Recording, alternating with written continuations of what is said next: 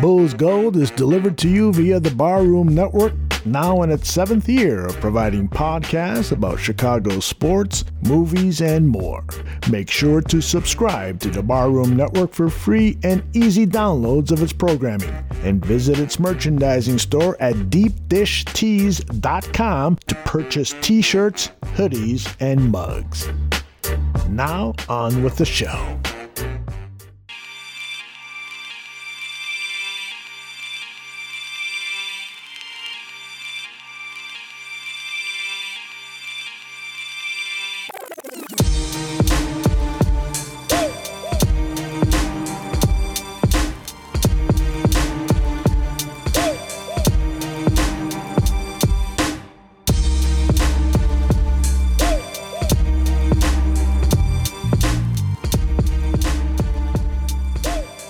Welcome to Bulls Gold here on the Barroom Network. I'm Edward Schuler, joined as always by Salim Surwala. Salim, how you doing today, man?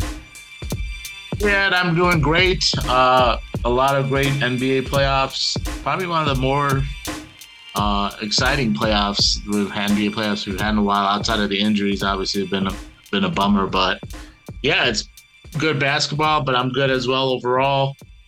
Uh, yeah, everything's well here. How about yourself, man? I'm doing really well. Like, this has been a really fun N B A play, uh, postseason so far.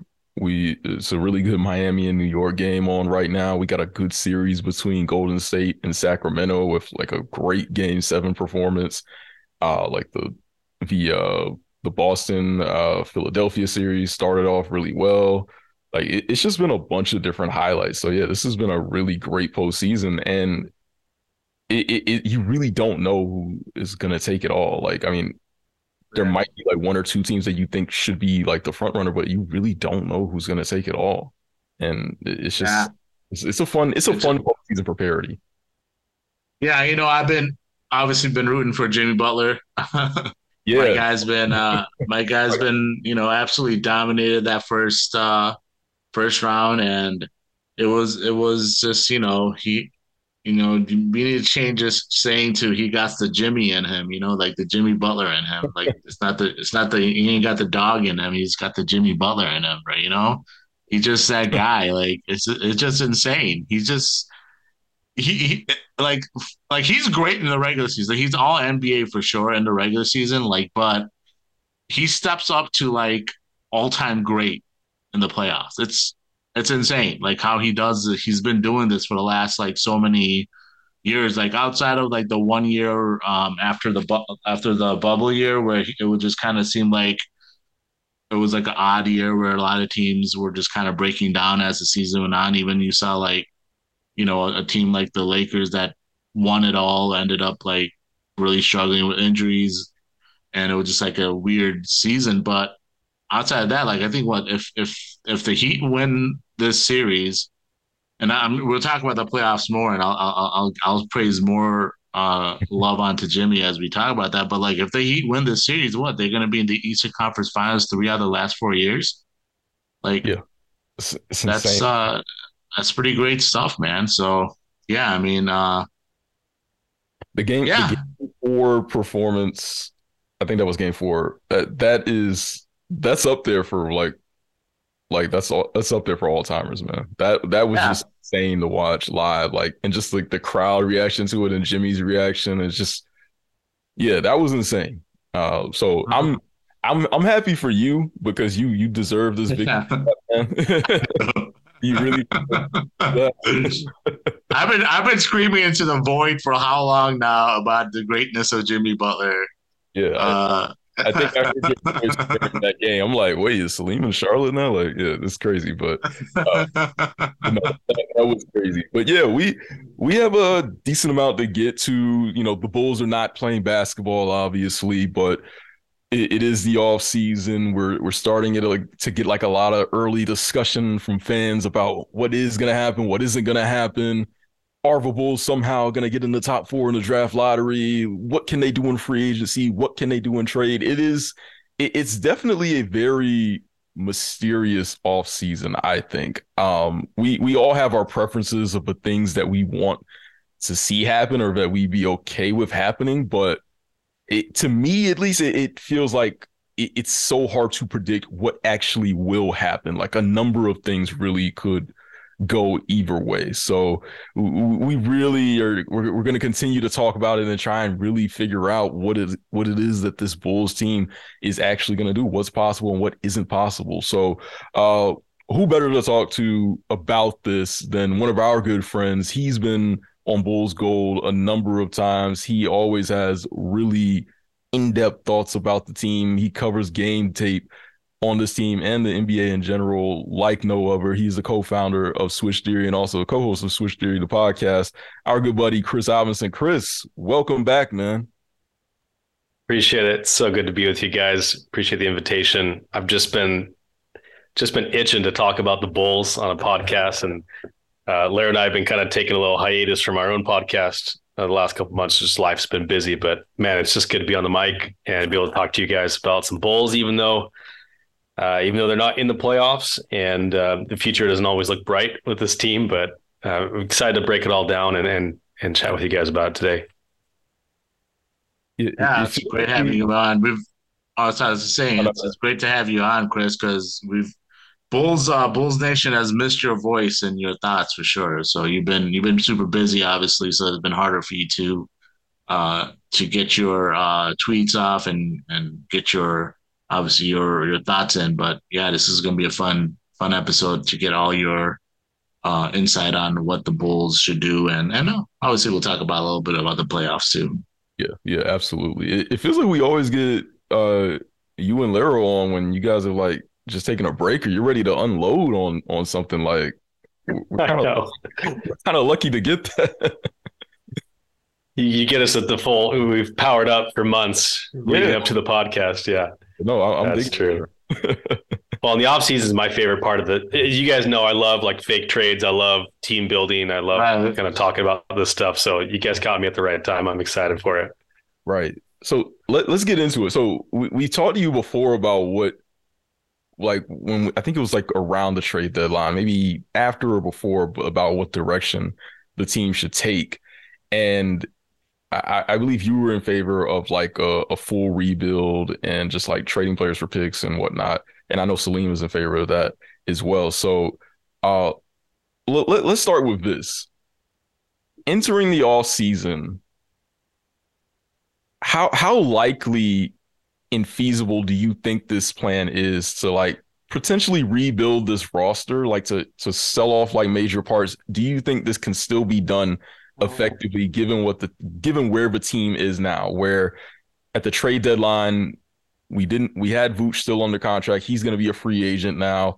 DeMar now has one year left on his deal. Zach is still under contract for a while, but could still be moved. So, like the there, there's a little bit of change in terms of the major pieces that could be dealt to get certain assets back to really jumpstart a rebuild. So, do you think the team is still in a good position to get good value back by moving some of our moving our best players to really jumpstart a rebuild right now this offseason?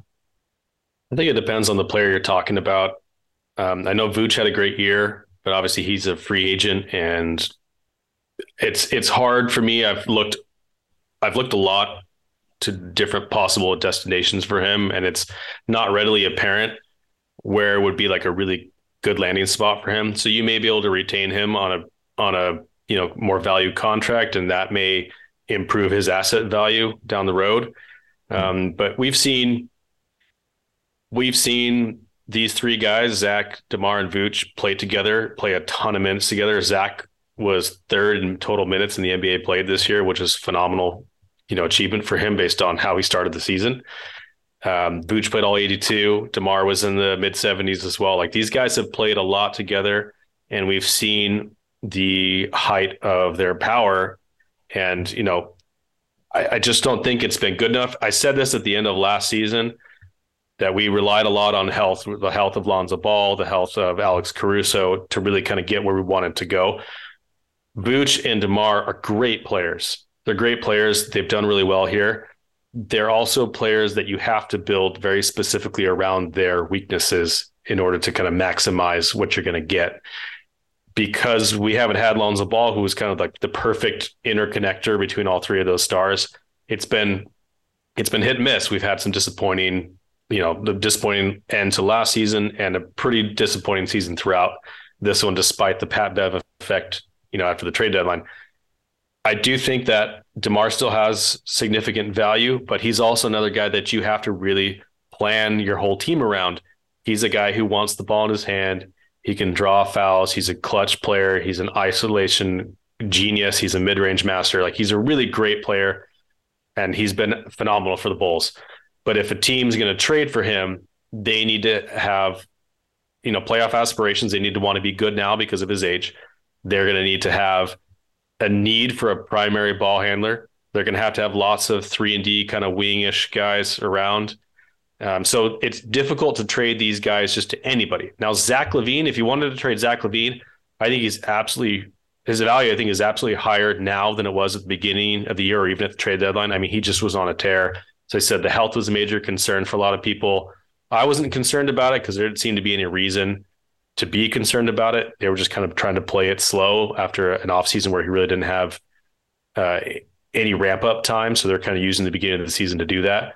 So I think I think teams would line up for Zach LaVine because he can he's a star that can fit next to almost anybody. His shot making, he can be a secondary ball handler. He's a great finisher. He's just he's just a great all around player, and his defense, I think, has gotten to a point where it's not going to be a detriment to your team if you trade for him. So those are kind of like the value of those three guys. I think Zach has the most value and is the easiest to move, but it would also, you know, signal a very significant change to your direction. And the front office has been pretty clear from the get-go that they don't plan on moving off of any of these three guys. And I, you know, so far they've, you know, they've followed what they said they were going to do. They said they were going to be quiet at the trade deadline. They said they were going to practice continuity this last offseason. So there's a lot of, there's a lot of reason to believe that we're going to see all three of these guys in a Bulls uniform next year. Let me ask you this, Kris, because going into the offseason, we're going to talk about what they should do in the plan and, and and all those things. But, like, I feel like the priority at the very – not the very least, but, like, the priority in general should be, because of how limited the long-term ask, like, window or, or the or the the what, the what this team can be long-term is, we need to find out how – much better guys like Coby and Pat can become. So, like, I think the priority should be to find a way where you can get them a higher usage, both of them, next season. And I know that more likely will result in more losing than winning, because you're going to work with, especially with Pat, you, you're Pat, you could probably work through uh, headaches of him figuring out, especially with on-ball reps.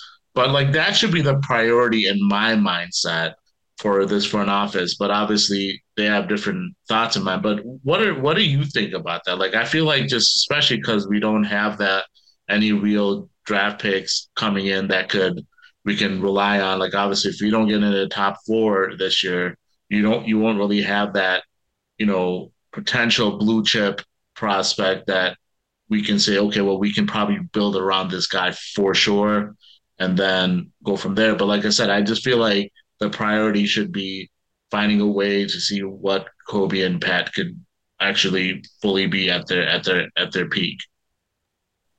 I mean, I, I agree with you that that would be my approach if I were running the team.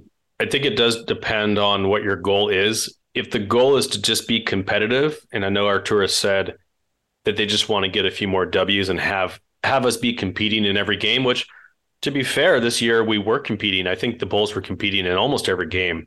Now, they they had a pretty terrible clutch record overall, but they were in a lot of close games this year, and there was there was you know an argument that a few bad calls going the other way, we we you know we would have been five or six games maybe over five hundred, or if you know if our clutch record hadn't been just one of the worst in the league, if it was just average, that we'd you know be a high forties win team.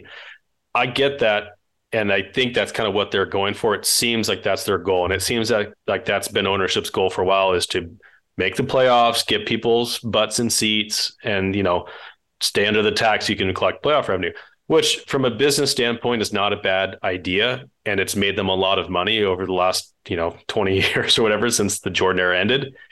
Um, it wouldn't be my goal, because I think this city deserves a lot more, or, or I think the city offers so much more from an organizational standpoint because of the market, because of its storied history, I think you can do more. But if that's what you want to do, then giving more time to Coby and Pat doesn't make as much sense, and keeping guys like DeMar and Vooch and trying to build around the edges, which is what they've done. I think that's probably what they'll continue to do as long as it's going to make them revenue, as long as it's going to kind of keep them in that competitive mix. And I think with the parity that you've seen around the league this year, there's probably a greater belief in the organization, in the organiz- within the organization, that they can do that and compete at that level. Even if they're not one of the top four teams, they can probably stay in that kind of four to eight, four to ten range. I would not do that, Salim. I would I would agree with you. Even if it costs, and it will cost, wins this year, I would prioritize the development of those young guys because, number one, the Coby and Pat offer the best opportunity to have two-way players on your roster without having to go and spend extra assets to get them, right? You don't have to trade players. You don't have to uh, trade picks. You just have to pay the guys that you have. And they have the opportunity to do that with Coby, and I think they will, and I think they should. And we'll, I know we'll talk about Coby more in depth later. But I, you know, that's why I would be more in favor, like Ed was saying, of trying to trade. And, and you really have to trade all three, unfortunately. I, I think if you just trade DeMar or Vooch, you take such a step back that maybe Zach wants out later in the year. And if you trade Zach and you just try and build around Vooch and DeMar, like, where are you going with that? I, I really I, think it's kind of an all or nothing prospect at this point. And I don't think they're going to do it. I think they're going to have to at some point, but I don't think they're going to do it this offseason. So that's kind of, I don't know if it's doom and gloom, but like that's where I see the reality at this point, because they kind of reached most of their goals, their stated goals, other than being a little bit better than they were last season. But we'll see. This is, I think this is a critical summer for Arturas and Mark Eversley to really see if they are still in love with their own work, or if they can kind of recognize the shortcomings and, and make some sort of pivot. I do think they have a good chance to, to pivot, because a lot of teams are unhappy with their progress this year, and there's going to be a lot of movement, I think, this summer. So there's definitely opportunity to do it. And you saw it at the trade deadline too. Every single team in the league made a trade or acquired a new player. So we'll see. But yeah, I know we'll talk about Coby and Pat later, but I, I would, I'm, I'm happy to talk about that one more, because those guys, I think they do. I think they've earned more minutes, and I think it's critical for the organization to give them more time, more reps. I think it's interesting what you said about Zach, and this was something that I think we we brought up in our in our last show with about how like how how much all in do you go on moving the big three? Do you just trade Vooch or not trade, or just let Vooch go, or is it a sign and trade? Do you trade him and DeMar? And then do you keep Zach and try to retool a team around him potentially? Like maybe there are pieces that you get back from those trades involving DeMar and Vooch that could help improve like the shot profile of the team. That was something that uh, A K mentioned in the uh, in the season press uh, press uh, conference about trying to improve the shot profile of his team. So, I mean, that could be an option. But we also talked about the fact that, like you said, if you trade those two, then Zach may say, hey, what are we doing here? I'm in my prime. I'm not trying to play on another loser team in Chicago. Like, I want out too. And then you're just stuck in this weird thing again where you don't really want to rebuild, and you don't really have like that guy to rebuild around again. So it's kind of like a weird year, and that may not be the direction this team wants to go in. So I think that's really interesting that what you're what you're saying, that you just have to really go all in with it. And when I've like talked about retooling, I've been on like that train where it's just like, okay, you know, let's see if we can build around Zach. Let's see if we can get some shooters around him, and see if Pat and Coby can take a jump. Let, let's see if our young players can take a jump around him. Let's see if there's like some youngish vets that we can kind of acquire around these players and see where that goes. Again, I don't know how realistic that is and what, you know, trade opportunities are out there for that. But I, I, I that was kind of like my train of thought with it. But I, I do think yeah. that what I'm saying is really interesting, and could very well be probable that Zach would just want out if he's seeing the two best players on the team going. Yeah, and Ed, I think you're right. I, I think ultimately it depends on Zach. If they talk to Zach and say, hey, Zach, listen, we're going to move DeMar, we're going to move Vooch, we're going to bring in, we're going to change up our shot prof- profile, we're going to bring in, I think Brooklyn's a great example of a team mm-hmm. that might be interested in DeMar's services, because they've got like three or four three and D wings They've got shooting with Joe Harris. They've got um, they've got uh, Seth Curry. They've got Dorian Finney-Smith. They've got obviously Mikal Bridges and Cam Johnson. Those guys, like they've got some pieces where if we were to shift it around, I think we would absolutely lose more this year, this upcoming year. But if you could get Zach's approval to say, "Hey, listen, give us a season to turn to retool this thing where we don't have to tear it all down, where we can spend some time developing Coby and Pat, where we can bring in." Maybe bring in a, a primary ball handler, like a point guard, like maybe like a Tyus Jones out of Memphis, or, you know, like I think there's going to be maybe Mike Conley, or I think there's going to be some opportunity to get kind of a primary ball handler this, this offseason. If they can just shift around the roster a little bit and kind of take a little bit, one step back, but say, hey, we're going to be able to take two steps forward from this. I think, you know, Zach's a pretty reasonable guy. He's been pretty patient. So it may be possible if Zach's on board, but if he's not on board, then I think you kind of are left with the drastic options of keep them all or ship them all out. I I, I just don't, I don't see any option other than that. Yeah. And Zach is, Zach just turned twenty-eight. So like, even though like his athleticism will probably like dwindle a little bit, like as he kind of like approaches like his early thirties, there still is like a reasonable window there to build a competitive team.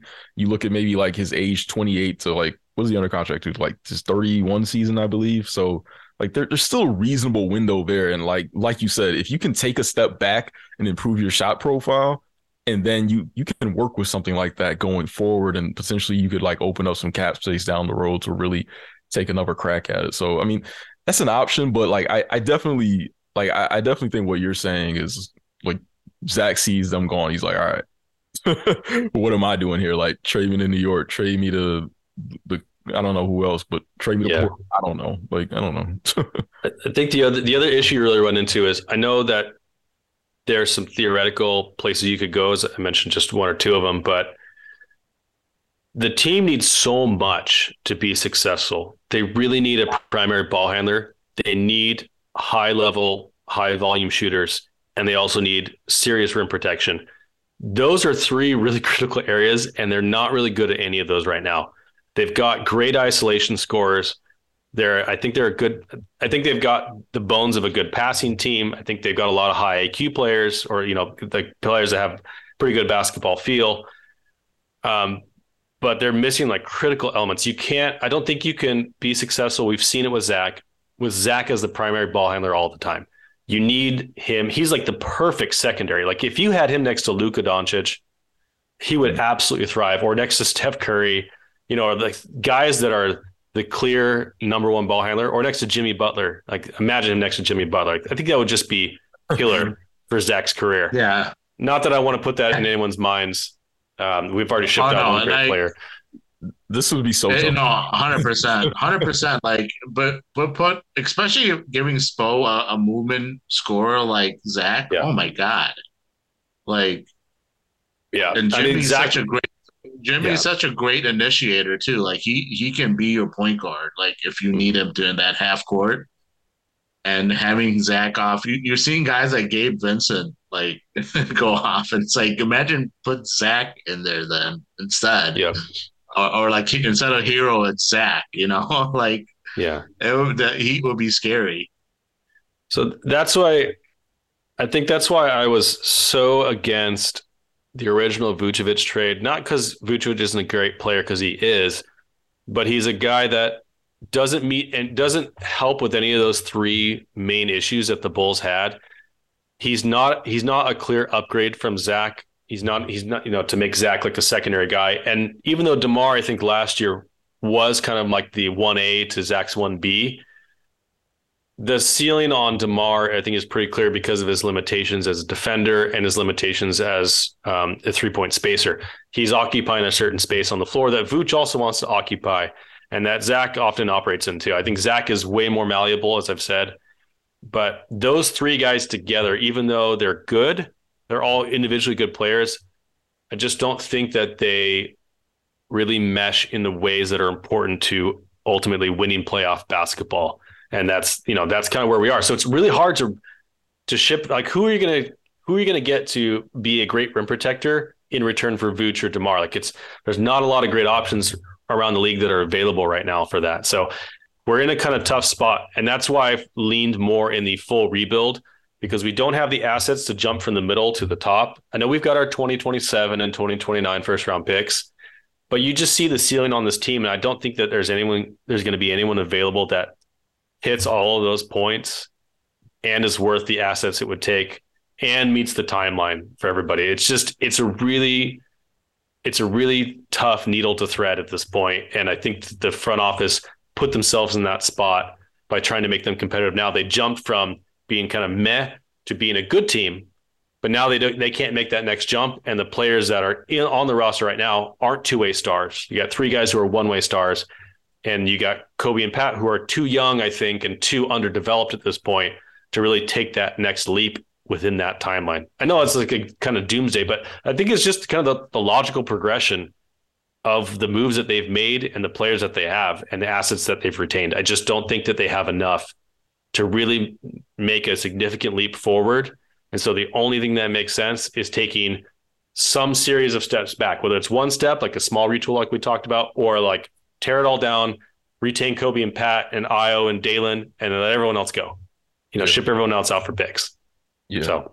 And I, I think that's just like, like you said, it's just the unfortunate reality of where we're at, especially when you consider Lonzo Ball's injury. I think if Lonzo Ball's injury hadn't happened, we may be having a little bit of a different discussion here about what our future plans could be with this team, because Lonzo Ball still would fit that general timeline. But no, I, I think you're right. Like it's, it, it's really impossible to imagine bringing this team back. And like you said earlier, this team was unusually healthy. Like usually every season we're talking about the Bulls' health and how we just have bad luck with injuries and this guy's out and what would happen if this guy was out.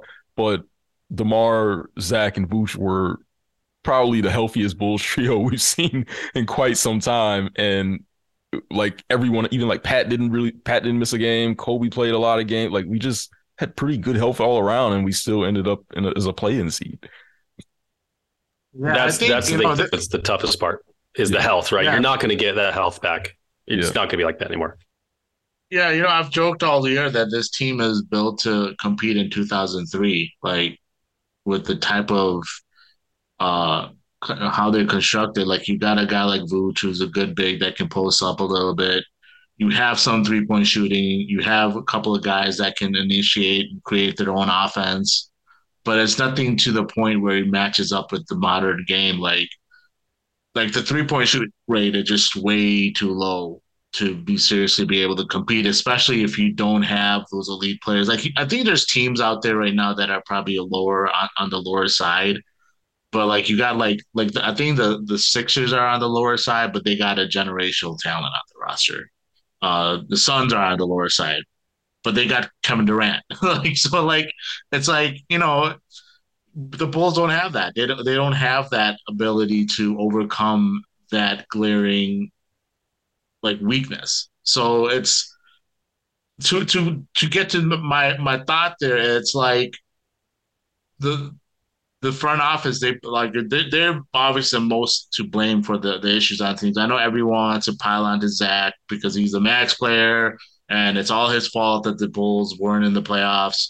Um, it's, you know, one or another, we would talk about obviously DeMar and his weaknesses and criticize the players as well overall with Vooch with what we gave up for him and everything like that. But it comes down to this front office's inability and especially A K to really build a good roster. And the last three times that he had a, had a, a like, you know, a chance to shake things up, he decided to really stand pat. Like obviously this past trade deadline, last offseason where he added like, you know, very marginal depth and guys like Drummond and Dragic. And then there's trade done last um, excuse me, season where he decided to stand pat as well. Uh, and what I'm getting at is at this point is like, where is your confidence level with A K? Because I feel duped at this point. Like, I think he's like a guy that tricked all of us. And I mean, maybe some people were critical right away with the Vooch trade and stuff like that. But as far as him being a guy that knows what he's doing, it almost feels like he is out of his depth. Like he's he's lost. He doesn't really. He's kind of like a really good assistant manager that was given the you know keys to the store and said, "You're the manager now." And he's like, "Oh crap, what do I do?" Like, I don't have anyone to turn to. I, what do I do? Like, that's where I feel like he's at right now. Like, where is your confidence with A K? I think it's, you know, I think it's a mixed bag, as it is with almost everybody. Um, I, I do think, and this may not be him, it may be more of the, his other staff, but I thought he was really creative when he put the team together with, with Lonzo and, and, um, and DeMar, but he had assets to move and he moved right. them. He had things to move. And so I think he's kind of painted himself into a corner, which I think is, is a knock against him. Obviously you can't, you can't knock him for the Lonzo thing, but the problem is you're playing Jenga here and you've got this like perfect thing when it's all together. But as soon as you pull out one of those, one of those sticks, it's all falling down, and you have to, you have to anticipate that you're not going to be healthy, that you're going to lose players. You have to anticipate that, hey, I mean, yeah, if you got Caruso and Lonzo and the, and our big three out there, they're phenomenal, right? They had a great net rating. They were smoking teams in the clutch. It's a great team, but you had to have all five of those guys healthy to do that.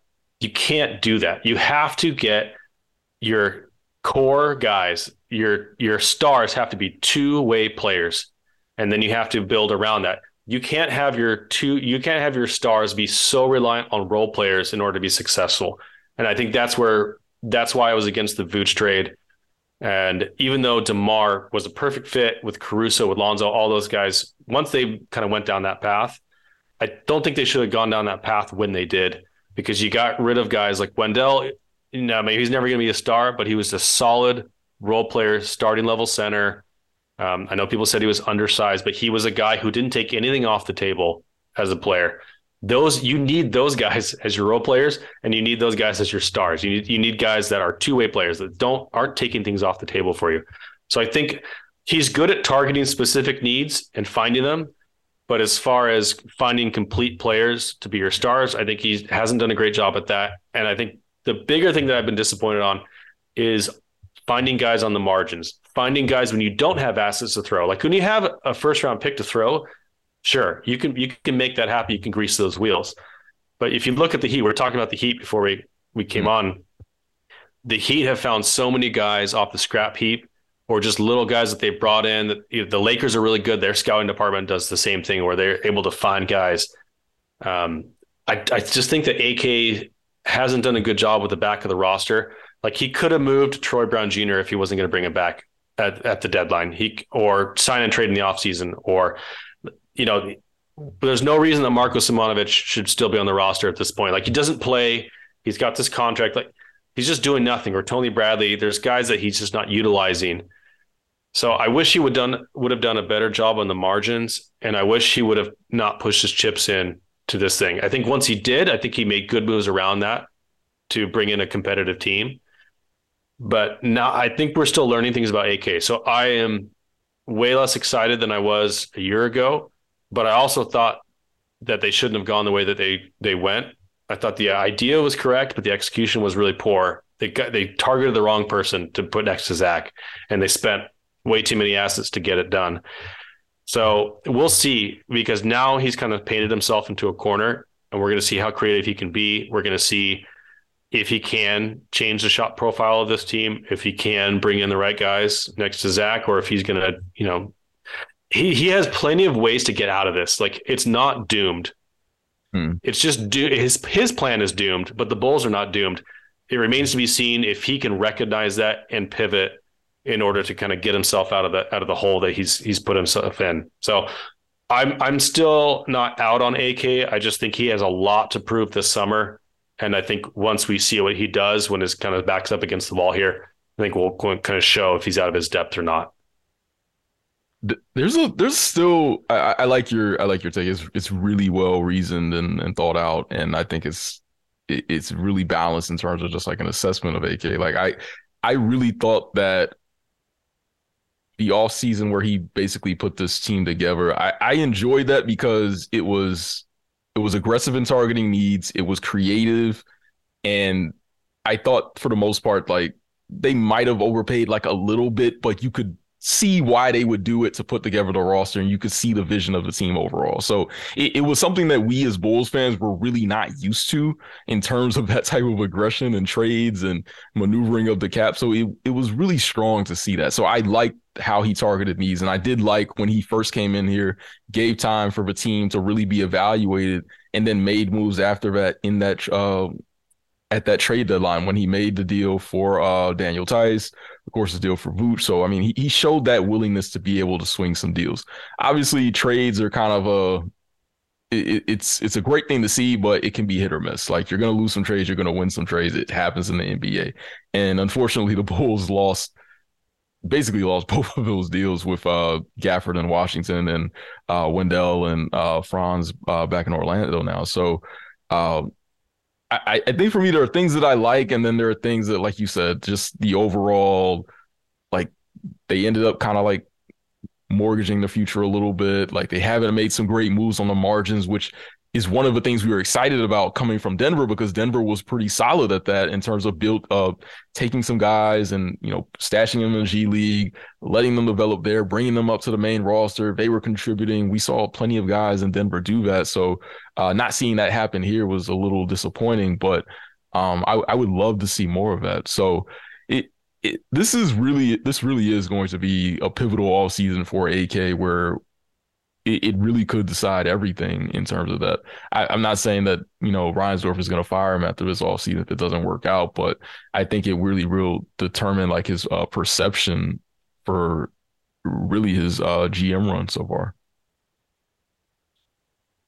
Yeah, I mean, we'll see. Like I said, you know, I'm, I'm, I'm my confidence is super low, um, but we'll see like what happens with the with the off with the offseason and and what he ends up doing with his back against the wall. And obviously that, uh, you know, end of the season pressure pressure didn't really give us any confidence as far as what, you know, he could want to do and what he will do uh, going in. But let's talk about some of the young players. Obviously there, I feel like there are bright, some bright spots on this team, and, you know, some players that one player that maybe didn't get enough credit, and another player who's, who's kind of been, uh, you know, criticized a lot, really started showing good, you know, development this season. Well, short of last season, I want to say, like, so in particular, Coby White, I felt like he sh- he started showing some stuff towards the end of last season where, like, especially like his transition defense, I think you saw a little bit more better effort on like the screen navigation. Um, I think the other things were still kind of, he was still kind of working his way through, but coming into this offseason, this past offseason, you know, you saw him going and working really on his handles. And coming into season, you saw how much better his handles were. I feel like his decision-making as a ball handler uh, got to the point where I think he could, and, and if he's playing on a good team, I could see him being like a secondary ball handler. Uh, that's how much better I feel like he's gotten in that regards. And just as overall, like on the defensive end, like I think, like I wouldn't say he's good, but like I feel like he's more of a positive there now than he's ever been in his career. Like he's not, he's not like like if his shot isn't there, you've seen Billy ride with him because he's still competing on the defensive end and making a difference. And then obviously as a scorer, he's just become, you know, a little bit more reliable there too. Like, so what have you seen with Coby White as far as his development this season, and like how? how much do you think like his contract situation will be in the offseason? Like, I think easily that mid-level exception, but do you think a team could even give him more than that? So I was, I was kind of irrationally high on Coby White coming into this season. And I know I had texted like Salim, I know I texted you and Laro about it. I was in a, like a some little Bulls D M with like a dozen people that Um, I was also kind of like Coby White's going to have his best year, his best season. I just thought, as you mentioned, Salim, the transition defense showed up major improvements, I think, towards the end of last season, and the screen navigation really showed up on the tape uh, towards the end of last season.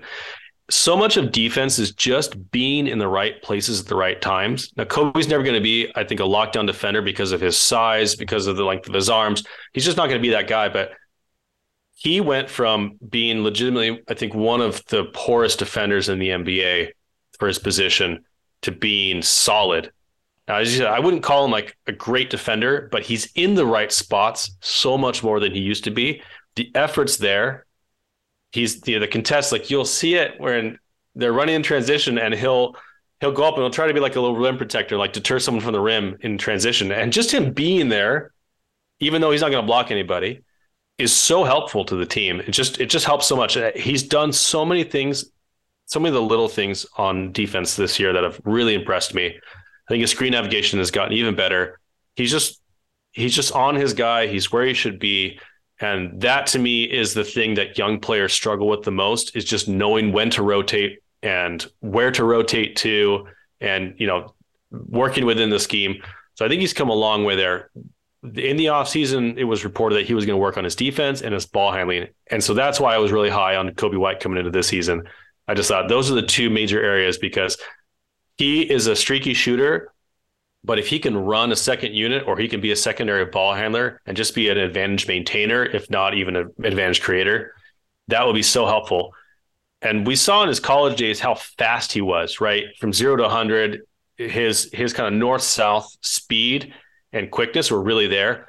But I thought his his kind of east and west, like his ability to kind of be herky-jerky or to change directions at different speeds, was always lacking. And I thought the reason why was not a physical issue, but it was because of his handles. The handles were too loose. And so he wasn't able to change directions and keep the ball with him. He would, he would kind of make those mistakes.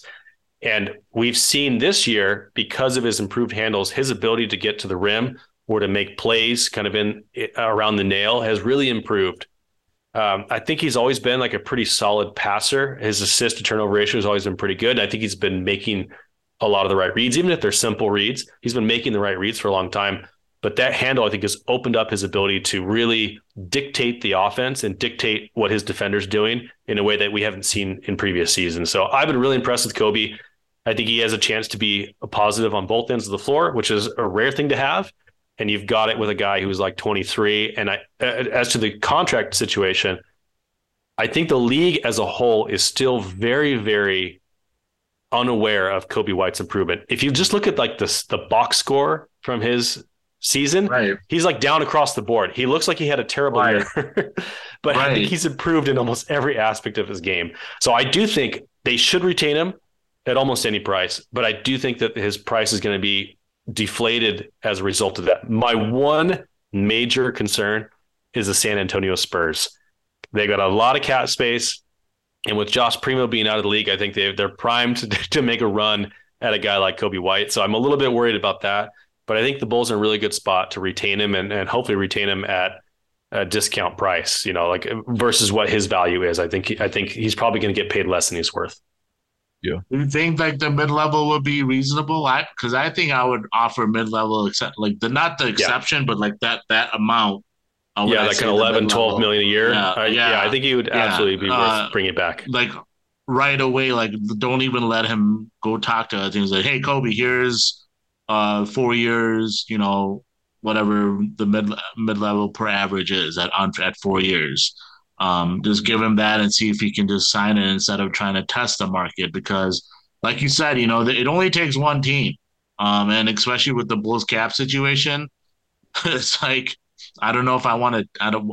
I don't want to risk risk that. You know. So yeah, I'd even uh, slightly overpay that if that's what it took. Like I would even like just go at M L E money. Like I'd give him like a little bit more and say, hey, like here you go. Like what's yeah. up? Yeah. Like, yeah I, don't, I, mean, I don't see any downside to that. I'd... Yeah, he's young enough. Like I, I, to- I totally see him. Like I, I've, you know, I've constantly said, like if he gets the opportunity to start. Uh, and I think there is opportunity there just because of what the Bulls' options are and and, and what they can do at point guard with uh, Lonzo being out and them still being committed to Lonzo as far as wanting him to be part of the, you know, whatever they want to do going forward. I think they've obviously talked about uh, him trying to come back next season. We'll see if that happens. I'm still in doubt. I have still doubt on that, that he'll play next season. But um yeah, I mean, like you, you almost what other options do the Bulls have at point guard? So might might as well see what Coby can do as a full time starting point guard. You know, commit to him in that regards, uh, and it could pay dividends.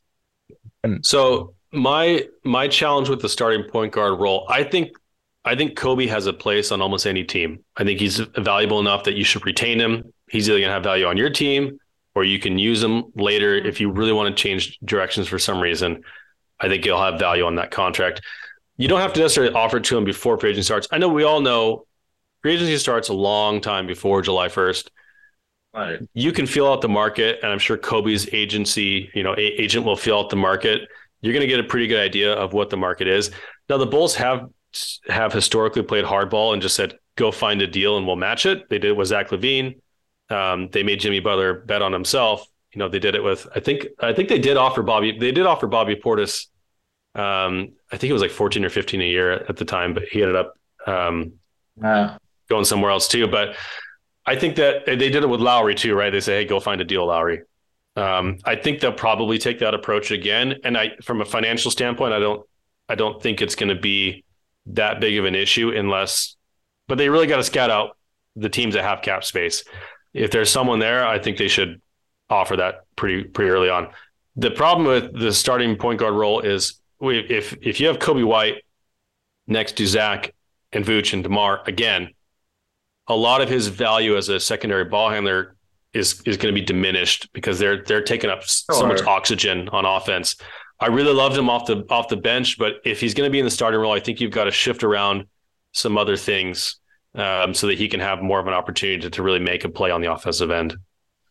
Yeah. Oh, that's fair. one hundred percent. I, I don't disagree with that. I just like, I just look at it in a situation like the Bulls, you know, well is so limited. Um, and not, not to say Kobe doesn't deserve that opportunity regardless, but just it's, you have to, you have to see what's there because of where the Bulls are with, you know, the, the con- overall con- um, roster construction, I should say, and just with everything else. So it's like, it's almost like, you know, might as well find out. Yeah. I, I think the, I, I really am curious to see the evolution of his game continue even more. Like what Kris was saying just about his overall decision-making and timing, and, you know, he's been putting in the work and it's visible on the floor, and he just seems like a generally more confident player. He's shooting the ball better as well. Like I, I'm interested to see. I'm interested to see the decision making continue advancing, and I'm also curious if his shooting can reach like a near elite level one day. Like he he's been flirting with like forty percent the past couple of seasons as a three point shooter. So I'm I'm curious to see if he can really make that jump going forward. Like we've seen a lot of these guys really increase that volume and really like head into the into like the forty percent as they kind of like round into their prime. So I'm wondering if Coby White really can get to that point. Like he's, he's money with the catch and shoot. So if we can get him more opportunities there, like that's going to be even better. And, you know, seeing him progress off the dribble too, like it, that's in a good spot to develop too. So it, it really is going to be great to see what he can do going forward with his team and like to continue improving. And like he like he's on the uptick. Like it I, I think you're right, the league really hasn't noticed, and the box score numbers are not really sexy, but if you watch the game, it's it's popping like real crazy right now. Yeah, I agree. um I think it, as you said, Ed, I think it's going to have to do with the role that he's placed in and the roster construction around him, but he absolutely has that talent. I mean, he and Zach are the first duo to ever make eight threes in a game together. Do you guys remember that? I, I don't know. Right. I don't know about you guys, but I could not believe that Steph and Clay hadn't done it. Mm-hmm. Um, but he's he's clearly got shooting talent, and more importantly, the way people, the way opposing teams guard him has a lot of respect for his shooting ability. Like they guard him as as if he were a forty percent shooter. So I know he was flirting around. He was yeah, he's been thirty-eight, thirty-eight and change the last two years. Um, if he, I mean, that's quality. If he can stay around that, he's he's going to be valuable at the three-point line. One thing Arturas said was he didn't say that we're going to bring in more shooting. He just said we're going to change our shooting profile, which kind of made me right. a little bit nervous at the time that maybe he's actually not going to change the roster. He's just going to try and do a Jim Boylan and just make like Thad take threes, um, you know, just to try and change the shooting profile to make it look good on paper. I hope that's not what they, what they do, but I do think that Coby, and then this is why I struggle with the starting point guard thing. They need someone to set up Coby on a consistent basis because I think he can be a really good shooter. Um, and he, I think he's gotten better off the catch and off the dribble and stuff, but I, I do think his catch and shoot numbers, um, I'm, I'm, I'm just speaking off, off my head now. I can't, I can't recall, but I feel like he's, he's always been a pretty decent catch and shoot player, catch and shoot player. Um, but getting him set up with that is, is going to be important to his continued development there. No problem. Yeah. Or no question. Yeah, no doubt. Just making yeah, up words. Yeah. Yes. You know, you, you, you, you're just like me there. Uh, I, I do that too often. Uh-huh. But yeah, let, let's talk about uh, Pat then. Uh, you know, he probably had one of – he had a pretty good year, I thought. Like, you know, you saw improvements on defense where he became a plus defender. Uh, you saw him becoming a better – well, consistent, more consistent three-point shooter. I thought he improved his release as the season went on too. Like, he, the, the release got a little quicker.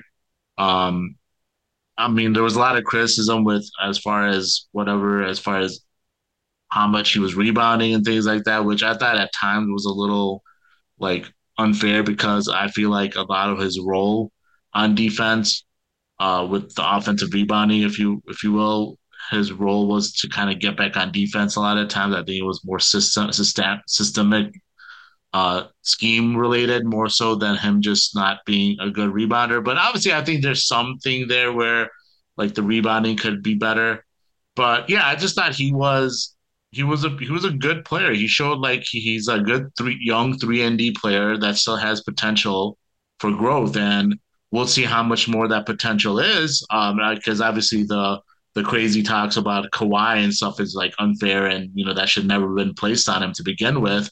But obviously, him being the fourth overall pick, people want to put that unfair expectations on him. And then also the people who want to be critical want to always point out, well, he's the fourth pick, so he should be this, this, and this level of player. And then obviously with a guy like Halliburton in the draft too, going much later, people think, oh, man, they should have taken Halliburton, and they completely screwed that up because of that. Um, so I feel like the the Pat discourse kind of gets a little, you know, like bad, if you will, uh, to simply put it. But yeah, like I said, I thought Pat had a really fun season, a good season. Um, and I, I'm excited to see what he can go continue to be, grow into. Uh, what are your thoughts on Pat? Like, I know you have a lot of things that uh, thoughts on Pat as well. And I think you've done some other uh, research on some numbers and things. So I, I'd love to hear uh, your full view on Pat right now. Yeah, I I never have a shortage of things to say about Patrick Williams. I, I, I think one of the reasons that I've always been intrigued by Pat is he's another player that doesn't really take anything off the table. There's nothing that you can point to that says he's going to suck at this his whole career. Like everything that everything is kind of tantalizing. Um, I know that the, the rebounding, there's been so much crap about this rebounding all year. I get it. He's his power forward. Um, he should be rebounding more. I agree. He should be a better rebounder, but I really think, I mean, m- the majority of a team's rebounding is uncontested defensive rebounds. And you have a lot of control over who gets those rebounds. And the Bulls were a good uh, defensive rebounding team. They, and a lot of it was by design. That's one of the reasons they were fifth in defense is because they never tried to get their own misses. And they they wanted to keep people out of transition offense. And so they stayed home. They made people face them in the half court more than almost any other team. And they they were really good at rebounding their own misses. Now, sometimes it didn't come through because there were games where it was like maddening offensive rebounds that they would give up. But I think rebounding is one of the least of the team's worries. Um, and especially for Patrick, like it's it's I just think it people spend way too much time talking about his rebounding. Yes, it needs to improve. Um, and as you said, Saleem, a lot of it has to do with scheme and what and what their role is on the floor. He was guarding a lot of uh, opposing perimeter players this year. Probably wasn't in as posi- as much position to get rebounds as as maybe he'd like him to be. But I really think it's kind of an overblown thing. Um, he's he he got put in position to do two things this year: defend and shoot threes. He doubled his three-point rate from one point seven to three point four a game, uh, which I thought was good. He maintained his uh, shooting percentage. His career is, th- is a forty-one point four percent shooter. He shot forty-one point five percent for three this year. He's a good shooter. I mean, he just is. The release has sped up. It's still slow. It's still kind of rainbowy, but it goes in. And it goes in, and the only thing you want is more shots. I thought he did a really good job of uh, shooting when he had shooting available to him this year, way more than the year before. And obviously, playing all eighty-two games helped. I think there's a lot of untapped potential on the offensive end. There's my children crying in the background, of course, because I'm a parent. Um, but I thought defensively, he really took some strides this year. He was, by the numbers, one of the best isolation defenders in the N B A. Now, do I believe that he is? No, but I think he showed a lot on that end as an isolation defender. I think he's gotten better at at uh, screen navigation, although his size and his kind of lack of explosive quickness um, are always going to hinder him a little bit in that aspect. But I think he did a good job. I think he was in position, in the right position more often. And I think his, you know, his secondary rim protection is still one of my favorite things about him when it pops. He definitely has to improve off ball still as a defender, but I think there's there's a really good player in there. If he just stays on his current trajectory, I think he's going to be a really good three and D wing slash forward in this league for a long, long time. And that's a great that's a great player to have. In fact, I would be talking not only to Coby this offseason, I would be trying to extend Patrick Williams. I'd, I'd be trying to work yeah. out an extension with him this offseason before, because I think next season the league's going to catch on and there's going to be a lot of people being like, you know, O G O G Anunoby is going to cost four round, you know, four first round picks, or Mikal Bridges. You know, this guy's only twenty-two, and he's doing a lot of these things. Like we should we should jump on that bandwagon. So, I I I love um, what I've seen from Pat this year. I do think he has a lot more to show as a ball handler and in kind of self creation, but he's not taking anything off the table. I, I don't think he's going to suck at those things. He just needs lots of reps at those things, and we saw him get a lot more in a bench role the second half of the year. Sorry, guys, I'm going for a long time. I apologize, but oh, well, no, no. I have a lot of Pat thoughts. But I, I do think, I do think that one of the reasons I want the roster construction to change is that he gets more opportunities. I would like him to seize the opportunities that he has a little bit more. He's still kind of passive, um, but he's clearly got skill there. He's clearly got the size and the strength and enough quickness to get where he wants to get and to get his shot off and get to his spots. He just needs a lot more opportunity to do so.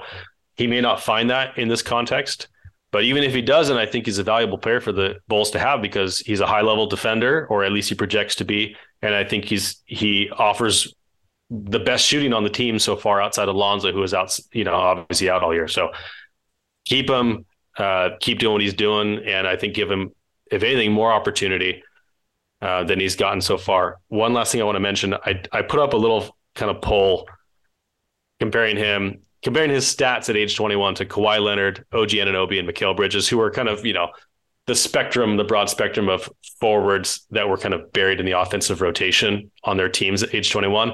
And he compared pretty evenly across that board. And that's not to say he's going to be any of those guys. As I said, I kind of, I put a, like a long Twitter thread about that, but I just think that's way too early to tell that Patrick Williams is going to be super great or super bad. I just think we don't have enough evidence, and that what he has shown has been pretty li- in line with a lot of other people in his situation. So there's a lot of room for Patrick to grow, and I think we should continue to be very patient with him because there's no reason not to be at this point. There's just, he's been doing well. So, you know, keep it going and, and give him more reps and more opportunity. And I think we're going to see a really nice player blossom. I hope, I hope it's the high end of that spectrum. But um, I think we're on a good proje- you know, trajectory at this point where we are. I love what you said about prioritizing the contract extension, because I was going to mention that that this really is like prime opportunity for the Bulls to get a really good deal done with Pat before that real breakout hits. So like I, I thought everything you said was spot on. Like for me, uh, like I, I remember when we were talking about this before the season, it was, for me at least, I, I really just wanted to see Pat look more confident and be a little bit more assertive in his game. And I think we saw that on both ends. Like, sure, like like you said, he can definitely still go through those funks where he's a little bit passive, but we definitely saw more opportunities. We definitely saw him take more opportunities with the ball when he got it and just shooting more instinctively and naturally. And the jump shot looks good. Like, I mean, it, it's not going to be like a, a snapshot. It's not going to be like the fastest release in the world, but it looks like something that he can get off consistently. He's making it. And like the percentages are really good. So I, I'm good with what I saw from Patrick Williams, and I think it projects really well going forward. I wanted to ask you this, though. You mentioned getting more opportunities for Patrick Williams. So to you, what does that look like? Like if you're, if we're, whether it's rebuilding this team or retooling the team, where in the totem pole are you looking to place Patrick Williams next season to really get the most out of him? Like, is it too soon to place him in a number two role? Is it too soon? Like, is he better suited to be a number three? Like, we definitely don't want him to be a number four right now, but like, I guess how high up on the ladder do you want him to be to get the appropriate amount of opportunities to develop more? He's definitely can't be four.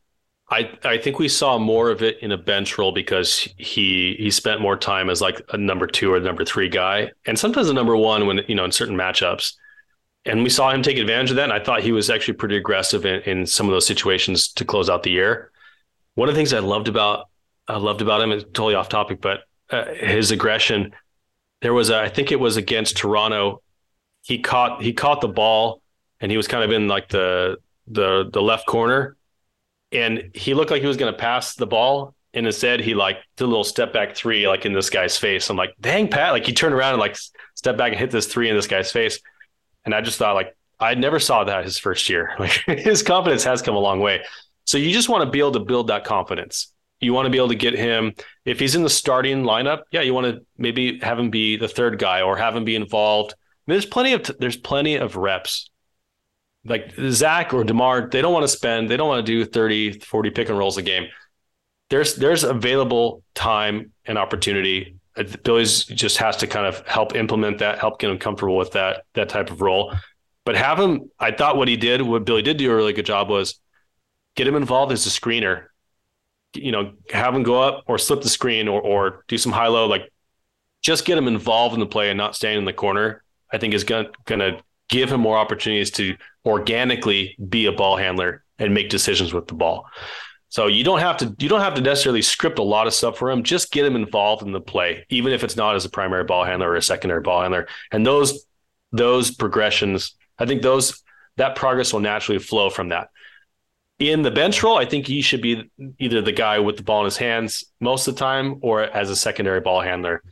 And I think you have an opportunity to do that with the current roster without any changes. So I'd love to see more of that if they continue down this current path um, this next year. So I think we can see Coby in that role. We can see Pat in that role.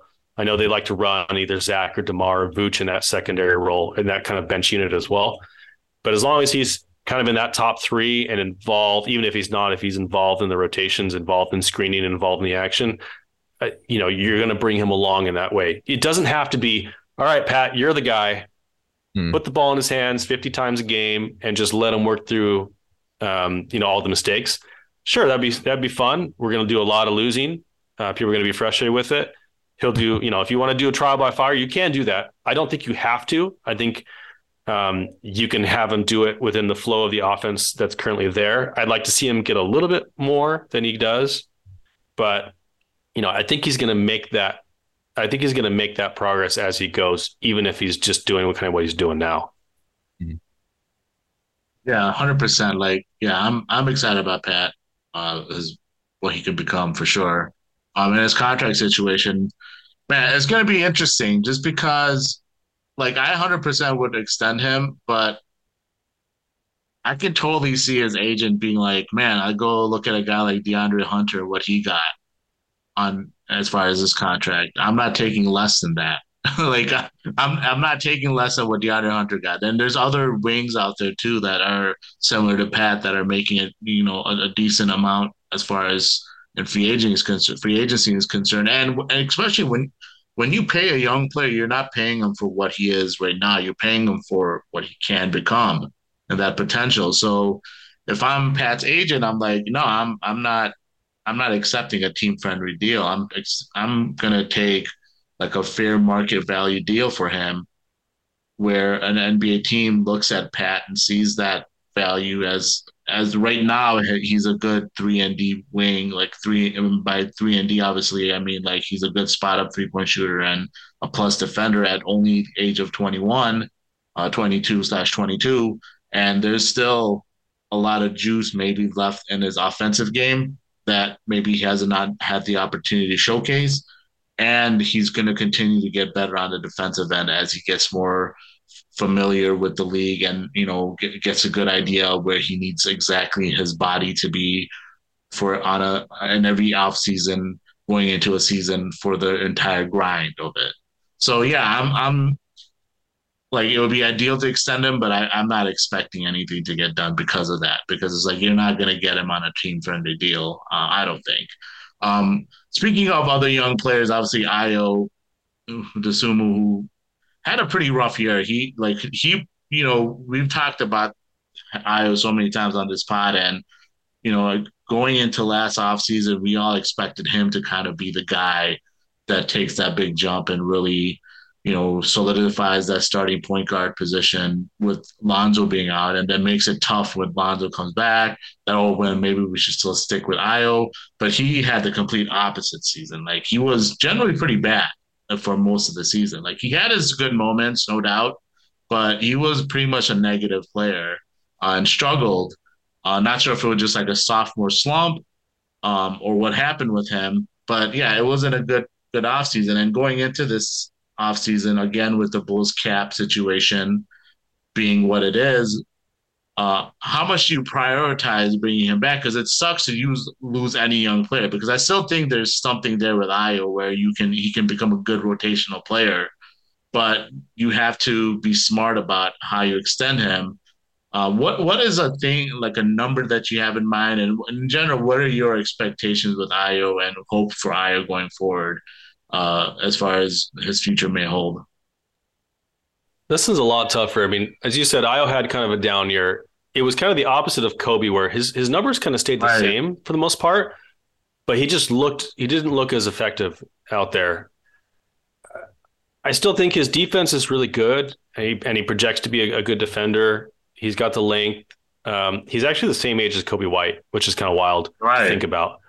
They're both twenty-three and change.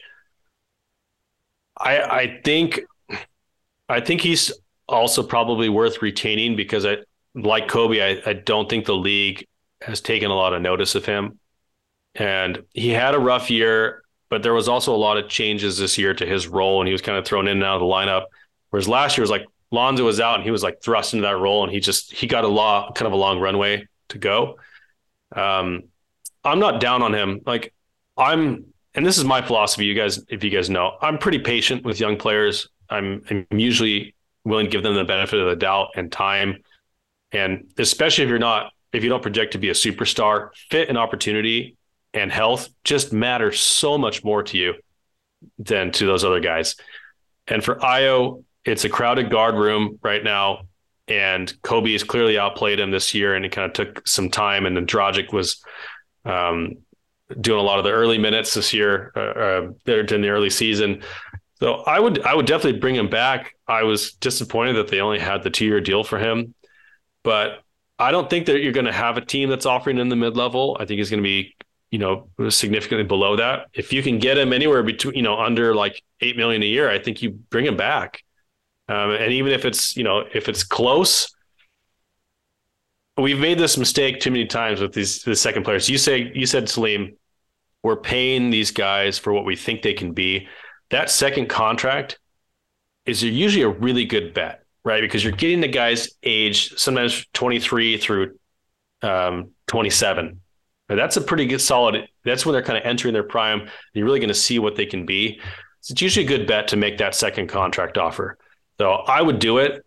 He's been hard to read this year because it's been kind of so inconsistent, and there's been so much misery overall on the team that it's kind of hard to, it's kind of hard to just nail down what was really going on. But I know his shooting kind of fell off a little bit from, from outside. He only shot thirty-one percent. He shot thirty-seven last year, but you know, his overall attempts were almost identical. He shot one hundred eighty-one times last year, one hundred eighty-two times from three this year. Um, it's just too small of a sample size, I think, at this point. So give him more time, give him more reps. I think he's one of those guys like Coby where he works hard and he's got a great attitude and he clearly has some talent. So give him some time and give him some runway. And I, I think he still has plenty of time to reach his potential. And because of his work ethic, I think he will reach his potential, whatever that may be. And I think being a rotation player is probably that potential at, at minimum. I think he's kind of like an eighth or ninth guy at minimum that you can, you can kind of have for the long term. So is that worth paying the guy five to eight million? I think so. So that's where I'm at with it. Yeah.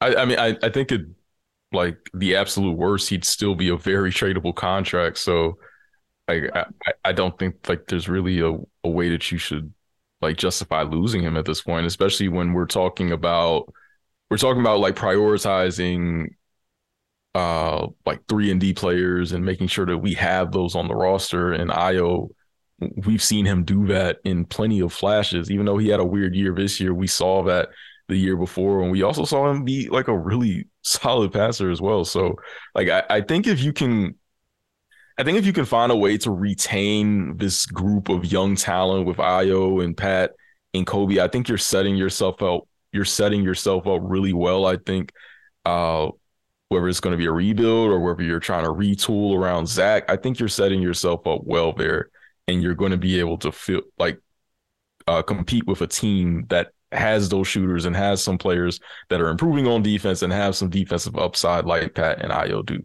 So I, I, I think we should absolutely keep him, especially if it's going to be under V M L E. Like that could be a, a hell of a bargain deal.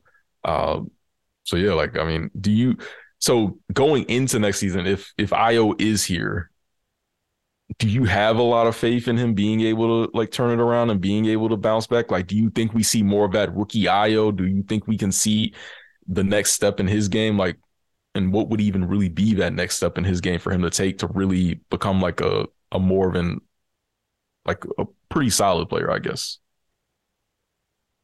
Yeah, I, I do see a role for him. I, I think our guard play, even though we've got, you know, Zach and Coby and, and Caruso and him, that's a pretty solid core of good combo guards. And, and, you know, Zach's obviously like more of a wing, but he's got a role in this team because he can defend. He's long. He's athletic. He can ball handle. He can get to his spots. He's got to work on his shooting. I think the swing skill for him is going to be his shooting, but I think he's a good, he's already a good player. Um, yeah, he's got enough skills at, at a high enough level to be competent on the floor. Like he's not a guy that you throw out there and like really worry a lot about him. It's just more like how much impact is he going to have, rather than like, oh shoot, like if he's not making shots, you know, we can't, we can't keep him out there. He's not like that. I, I think he's, I think he's worth being a rotation player. He just, you know, our team profile is especially bad for someone who isn't having a great shooting year. Right? We really need good shooters. If we had a lot more shooters, I'd feel a lot better about Ayo's role, but too much is being asked of Ayo from the shooting standpoint. That's why the swing skill is going to be going to be that shooting. We just need better shooters, you know, at the two or the three, at the four across the roster. And I think Ayo will slide into that a little bit better, but he's, he's got some juice off the dribble. Like he can, he can do a lot of different things for you at a high enough level where you can feel comfortable giving him the keys. And we saw it happen last year. So he's clearly capable of it. I don't see a reason why he would get worse at those things. I just think it was kind of a rocky year, and and it's, you know, it's worth keeping him on the roster. And the problem we're going to run into here is if you keep all these guys and you pay all these guys, you're going to run into a tax problem. Now the new C B A is going to give you some more room. They're going to kind of, they're going to lessen the restrictions. It's not going to be as punishing to go over that first tax line. It's going to be way more punishing to go over the second tax line, that kind of second apron. Um, So I think it's a good investment for them to kind of get into that, even if they had to pay a little bit of the tax this next year. And and by the way, you can pay those guys at the year and be in the tax to start the year. You don't pay that tax until the end of the year. So you can trade right off guys at the deadline. You can go into the season with too much money on the books and still be fine. You still not end up having to pay that tax. So I don't see, I don't think that it should be used as an excuse to not retain some of these guys. Yeah, and I think expectations for Ayo kind of should be, you know, like, can he become a three and D guard, essentially? I know we keep talking about three and D, but can he become like a Pat Bev, essentially? That's something that expectation should be at this point. Not, you know, maybe they were just unreasonable just because of the rookie season he had, to be like, oh man, maybe he can be a starting point guard and be like a, a lot better on offense than we thought he was going to be originally. But it's just kind of tempering expectations. Can he just kind of become that three and D guard that we thought he could be coming off the bench, just being impactful minutes, you know, playing good defense and just, you know, making good decisions out there like Pat Bev tends to do. So, yeah, that's something the expectations uh, should be as far as Ayo is concerned. That's an interesting comp, actually. I mean, I know Pat Bev has been a pretty good shooter consistently throughout his career. Right. Um, right. But I think that kind of mold of player where, you know, Pat Bev's not not running the offense all the time, but he can in spots. And he's a good, right. solid, multi-positional defender. He's got that. I mean, he's just got that drive. And and Ayo kind of has, I mean, Ayo's not like the junkyard dog kind of mentality, but he's he's really solid, I think, on the defensive end. And he he gets after it. He's got that mentality. Um, to to be to be a dog out there. So yeah, I think that's a that's a pretty that's a nice goal for him to shoot for. And I think out of a second round pick, who's you know coming out of college a little bit older, I think that would be a really nice outcome for the Bulls with that pick. Right, right, yeah, right. So to to to wrap, let's kind of like wrap this. Uh, ultimately, uh, we can make that quick. Uh, do you expect Coby and Ayo to return to the Wolves ultimately uh, in the offseason? No, I wish I would bring them both of them back, but I, I think they're gonna I think they're gonna try and use the tax thing um, as an excuse. Now it's, it's gonna depend on what Vooch is gonna get paid or if he's gonna get paid, but I I I, I hope they bring both of them back because they need all the help they can get. And paying twenty-three-year-olds who, who've shown nice things, reasonable money, I think is just a, a solid principle, a sound principle in general. Uh, so I think they should. If I had to guess, I would say one of them's gone. But, you know, whether that's the Bulls' own incompetence or someone just really paying a lot of money or just not making sense, who knows? But that's kind of my prediction right now. What about you, Salim? No. Yeah, it's tough because, like, I just I still don't know what's going to happen in the offseason. Like, it's... If you continue with this big three, you you have to pay the tax to continue with them. But this ownership doesn't want to pay the tax. So then it becomes who are we going to lose and who are they going to prioritize? Um, and that's why I have such a big fear about them losing Coby and Coby just going somewhere and, you know, kind of breaking out. Like, not necessarily like Lowry has. Not, not to say he's going to become an all-star somewhere if he goes somewhere, but kind of just another salt in the Bulls fans' wounds of a young guy that showed flashes, showed promise, showed improvement, but, you know, we just didn't have the patience uh, to stick with them. And then they went somewhere else and, and found a way to, you know, kind of break out and stabilize who they are in this league. So it's tough. Yeah. I, I I probably lean towards with Kris that we're going to at least lose one of them. Um If I had to choose, I would I would pick Coby over Ayo, yeah. personally. Um, but yeah, I just it's gonna be tough um, unless they unless A K pivots like and says, okay, well we're gonna break up this big three and go another route. Like I know maybe he obviously maybe he doesn't want to do a full rebuild, and and they still want to keep Zach and try to maneuver around that, which again, it still would probably be a mistake, but at least maybe then you can fit in more of the young guys and you'll probably still be a bad team where you have your twenty twenty-four pick. So then you're not too worried about, you know, as far as missing the playoffs and not being good and, and just general, you know, having an ability to get a higher pick. But yeah, it's just, long answer short, just, yeah, I expect uh, one of them to be gone at least. Here's the thing, though. If we're – think about the principle of this. You're a mid-team at the tax line. If you are sacrificing young players to continue to be – right. to, to continue the mid-team, I think you've got a real problem on your hands. Like it's exactly. not a championship team. It's not a team that has a lot of high aspirations. It's a very middling team with lots of high paid players. If you are sacrificing young players to keep that going, I think, I think it's just an idiotic move. So that's, that's to me, I think they're going to do that. I just think it would be a really, really dumb way to go about things. It's just bad business. It's just yeah, in all aspects. It's just bad. I'm already getting mad about it. Like I won't get mad about it unless it happens. But it's just on on principle. It's such a terrible way to, to run a basketball team.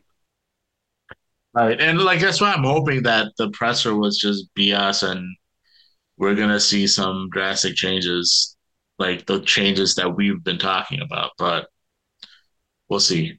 Yeah, I don't know. I mean, even based on what uh, Reinsdorf was saying in the uh, yeah, what office was he at? Like the, the game changing something. Yeah, I don't know. Yeah, I yeah. hope that rumor is true. Yeah.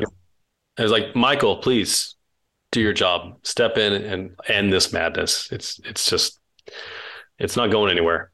Yeah. So. It, if everything he's saying is spot on, which usually it is, then um, yeah. we're in trouble. Yeah. yeah, we're in trouble. Well, Casey Johnson said at the end of the presser, is like, hey, listen, so you're gonna bring in more shooting, or you're gonna change your shoot, shooting shooting profile, and you're gonna bring back all your all your impending free agents. You can't do that unless you pay the tax. Like, this is not possible. So what are you not being truthful about? You know, like yeah. you can't, you literally can't do the plan you just described to us in your, in your season ending presser. So something's got to give here. What's it going to be? Uh, it's almost like, did, did, did A K not know their cap situation? Like, that's the other worry. He's like, what if he's just uh what if he didn't actually know? And he's, and, and Casey, and when Casey mentioned it to him, was like, oh wait, really? For real? And it's like, oh yeah, oh I got something, I got something up my sleeve, and it's like it went out the calculator, like crap, crap, crap, crap. Yeah, so we'll see. yeah, so we'll, yeah, we'll find out. I guess you know we'll we'll find out what happens with yeah. that. Yeah, we'll see. This is it's going to be an interesting all season, like like you said, Celine. We it, it's anyone's guess what happens. It it could just be all out nuts, all out crazy, but we'll we'll see what happens. So uh, ending this with some postseason N B A playoff talk. Uh, right now, Golden State and the Lakers are uh, starting their series in the Western Conference semis. Uh, Denver is up two zero against Phoenix. Boston and Philly had a really good game last night. Uh, James Harden looking amazing uh, in with the Sixers winning game one without Joel Embiid in Boston. And then the Knicks and Heat are now tied one one after they beat uh, Miami. Uh, as of this recording, uh, Jimmy Butler did not play. So, again, it's been a really, really entertaining uh, N B A playoff uh, so far. So, uh, let's start with you, Kris. Like, what stuck out to you in this playoffs? And do you have, like, a feel for who you think is going to end up going all the way? Like, what do you think is going to be the finals matchup ultimately? I've really actually enjoyed the parity this season, and I think the new C B A shows that the league likes it, and they're trying to make the teams more even, and it's really created a lot of drama for the league. So I thought the most ironic thing ever would be having a Lakers Warriors rematch, which we've now gotten. Mm-hmm. Um, and then if the Celtics and the Warriors ended up in a finals rematch, like we gotta, if that happens, you gotta take out the cartridge and blow on it and restart the game, because like we can't do that. It's like you can't have that rematch after all this great parity. But it really does show that these teams are pretty evenly matched across the board. Like I thought the Celtics and the Nuggets were kind of clear favorites to come out uh, along with the Bucks, but we just saw what happened to the Bucks with you know with full health against Jimmy Butler and you know in the Shrimp Shack shooters. Like I just they've done an amazing job, and, and you see Jimmy already up one oh on the Knicks, and um, they're playing right now. Actually, did they did they did their game end here? The Knicks yeah. won game two without Jimmy Butler without Jimmy Butler there, so it's one one. But I do think the Nuggets will probably come out of the West, um, and I think the I think the Celtics. Man, it would be really fun to see Nuggets Sixers, like Embiid versus Jokic in the finals. That would be really fun. I hope Jokic. I'm sorry. I hope Embiid gets healthy. Um, I I feel like Boston's been shaky, kind of. Uh, in an underrated way this year. So we'll see if it plays out in this series as it did in the, in game one. And it, you kind of showed a little bit in Atlanta, some of those weaknesses, but it's really anybody's game at this point. And that makes me really happy as a, as a fan to not know the predetermined outcome of the playoffs. We've just seen great performances, a lot of great drama. We saw the Kings have like a really nice seven game series with, with uh, Steph Curry. balling out, fifty points. You saw James Harden, his forty-five point performance. Jimmy Butler's obviously put his team on his back, and it's just, it's a joy to to watch him outplay LeBron in the, in the twenty twenty finals and then just completely annihilate the Bucks basically by himself. Um, so it's just really cool to see this kind of chaos. Like I enjoy, I enjoy this type of, this type of process. So I hope we see more parity and more kind of unexpected victors. That would make me really happy. So, but my, my current prediction is if Embiid is healthy, I think it's going to be Sixers Nuggets in the finals. If not, I think it's going to be the Celtics coming out of the East. Yeah. Um, yeah. I've, I've enjoyed these playoffs too. I know, like I said, you know, a lot of, like Kris Amundson and parity, a lot of great competitive games, series. Um, you haven't really had too many uh, just lopsided, like, you know, boring series. Like even the Celtics Hawks, where you thought that series would end pretty quick, ended up being pushed. Uh, what was it, six games it went, I think, right? Um, last night against uh, the Celtics, you thought that, you know, with Embiid out, the Celtics would take advantage of that, and you know, James Harden kind of like, you know, reminded people that, you know, he can still give you forty when he wants to, uh, when he needs to. Um, you know, kind of that, you know, people thought I fell off. Uh, like it was that Drake line. People thought I fell off. Who I needed that. um, uh, so yeah, he uh, he he showed out, and obviously my guy Jimmy Butler. You know, I think he's on his. Uh, He's on his two thousand eleven Dirk run right now. I think you know he's gonna. We'll see what the Heat do. Like we, it's, it's funny. Like and I think I, I don't know if he's talking about before we were recording or, or in the intro when me and Ed were talking, but like it's just insane to see how much better the Heat are in this playoffs than they were all season. It's just it's bizarre. They had a they had a net negative uh, net rating. Like I think they were like negative point three in point differential or something like that. And but in the in the postseason, like you know, granted, Giannis was out for I think one or two games, but he was back for the other ones. And and and, and while he maybe he was limited, he was still like he what he had thirty and twenty that last game, the game uh, six that they or five, sorry, I can't remember six, but that they uh, that they that the Heat clinched. Like it's not like he was like a bum in that game or like clearly not. Like playing well, like he had a really good game, um, and but Jimmy just on another level. Um, well, the, the my favorite Jimmy moment was literally like uh, when they were, I think they were down six points. The the Heat where that is, and he makes a bucket and lo- goes and looks at Drew Holiday, says, "I own you," like. Like, dude, the, the the nutsack on this guy, man. The like, like, like this guy is just like the, it reminds you of like when you know M J in The Last Dance when he's holding the bat and he's talking about guys talking crap. You know, when you're when you're the game is tied or when you have when when your team has the lead, you know these dudes run their mouths. But you know when they're when they're behind, they they don't start talking. That's when you know. You know how how real you are, and like Jimmy, just like dude, Jimmy doesn't stop talking no matter what, and his like his confidence level is obscenely high. Like, yeah, it, it's been it's been, it's been yeah, He's it's just dude. been so it's just been so fun watching it, uh, him just ball out and like me being consistently vindicated. Uh, there's been people that have been. Like uber anti, like we don't believe in Jimmy, who finally like you know what. Forget it. Like I can't doubt Jimmy anymore. Like I just can't do it.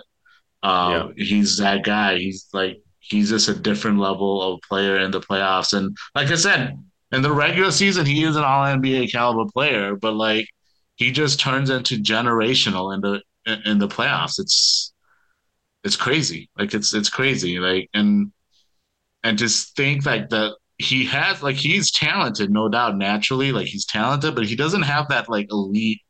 Level of athleticism and certain things about his game like some of these other players naturally have.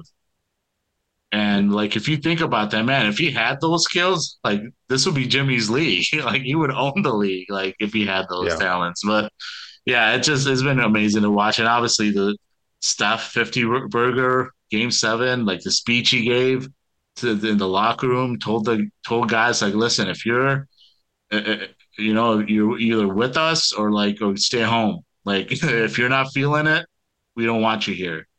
We're not we're not going out like this. And comes into game seven on the road, um, and they yeah they just absolutely he just carried them. You know, obviously Looney was marvelous, like twenty-one rebounds. We he I think like absolutely gave Sabonis nightmares all series for the most part. No, Sabonis was like had a tough series himself, but. Uh, obviously, and and and not taking nothing away from that Kings team, man. That's they they have a bright future. They they've did what the Bulls wanted to do, but did it more successfully, and they haven't compromised their future. I think they they owe uh, the Pacers a twenty-four pick, but then they have all their other picks, and they have like a slew of young players that are still you know potential to grow. And if a player becomes available, they could probably go trade for that guy. That can, you know, make the roster even better. But yeah, you know, and like it said, um, yeah, the playoffs have been fun. So it's, those are some of the things that have stuck out to me. Ed, how about you? Man, I I loved seeing playoff basketball back in Sacramento. That was such a fun series. Yeah. And that crowd, it, like you just remember how great that crowd is. Like they are one of the when you consider all of the teams in the league and when they get to the playoffs, Sacramento is like a top two or three crowd when it comes to uh, playoff basketball. Just an amazing environment. And to get that series in that environment was just great. Like that's Golden State versus Sacramento was my favorite series so far. Just amazing the way it ended with Steph just doing Steph things and just taking over the game, the will to not lose that game, just hitting impossible shots. It It was fantastic. This is this has really just been the most. It's been like the most March Madness N B A playoffs I think I've seen in a while. And like you said, the parity has been there. There's been upsets. There's a lot of teams that are on the same level, and it's just really weird. Like nothing really would surprise me at this point. Like the Knicks even have a theoretical shot to get to the N B A Finals, which is pretty crazy to think about. And Miami could. Get to the N B A Finals. And that's funny because uh, the Bulls were three and oh against Miami in the regular season. Uh, but it, it's just it's just such a really entertaining series, uh, uh, entertaining playoffs. For me, my finals prediction right now, I think the Warriors are really going to get back to the to playoffs. Like just the way Steph is playing, I I think this is going to be like his crown, like this is going to be another like crown for him. Like this is taking this Warriors team that was so bad on the road during the regular season and being able to propel this team and just winning some key road wins in the playoffs. I think this is really going to be it. Like, I think if we aren't already doing it unanimously, I think by the end of this postseason, Steph Curry is the best point guard in N B A history. Like I, I, I think this yeah. is it. Um, Sorry, not to cut you off. I already have him there personally. Yeah, I personally yeah. already have him there. Yes, yeah. So it, like, I, I know some are like still saying like Isaiah and you know Magic and you know whoever, whoever. But like, if Steph wins another one, I, I think it's a wrap. Like, and hell, he may not even need another one. But if he wins another yeah. one, it's just it's just all said and done with. Like, the guy is just too great. We've never seen anything like it. He's changed the game of basketball.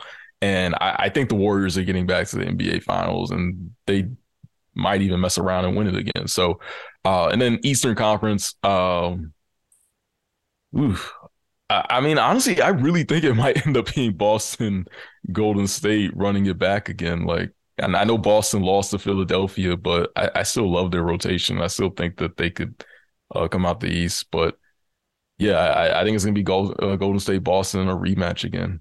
But yeah, this is this has just been a, a fantastic postseason, and my only gripe is that I hate West Coast time, and I hate and I hate that I'm become so responsible that like, man, I have to go to sleep and uh, so it's move like, on over here, buddy. I mean, it's it's great over here. It's great. Sounds so, like a personal problem, to be honest. I, I, man, it's like I, I can't watch all of the games, so like. In real time, so I always look forward to the weekend. But Uh, like I, I've been trying to stay up as late as I can to watch these, and sometimes it just involves having to wake up and see the score uh, on the app. But uh, man, I, I really would love. I, I don't know how they can do it, but I would love for them to be able to like to have some earlier times for these West Coast games. I would. Uh, I the other team we didn't even talk about, the Nuggets. Like, like obviously Embiid got M V P, and and I think Jokic was runner-up, but like the Nuggets have really looked good too, and I, I mean I, I still have them coming out of the West. Like, we'll see what happens with the Warriors. Um, I I, th- I think the Warriors will win against the Lakers, but you know, it'll be an interesting, you know, conference finals for sure. But like it's it's funny, like, you know, I think amongst, you know, there there's always like a polarizing conversation about Jokic as far as like, you know, the, the people that love him absolutely love him, and then that he has his, his big detractors uh, that I feel like are kind of like oh way too much criticism on him than than deserved, especially when you consider like when you look at all the like all the great players that we talk about, like especially all time great levels, like Jokic has never had another top twenty player on his roster with him. Mm. Like, like Jamal Murray's good, but he's not that good. Like he's he's not like Jamal Murray's not even an all-star. Like he's never made an all-star team, and maybe you can nitpick on that as far as well, maybe he should have made it one year or whatever. But like I, I, I legitimately don't think Joe, like even even a even a top twenty-five player. Like I don't think that he's ever played with a top twenty-five player, and when you consider that how much he consistently carries that Nuggets team to new levels. Um, I just feel like it's he's he gets un by a certain sect of N B A Twitter, N B A fans, he gets unfair criticism put on him. Uh, and this season, obviously, like expectations are higher because they were the first seed and rightfully so. But it's like, man, I feel like yeah, like the that Denver team is is really good too, and I, I feel like you know they this is probably their best shot, like since Jokic has been there. That yeah. They're going to probably come out of the West.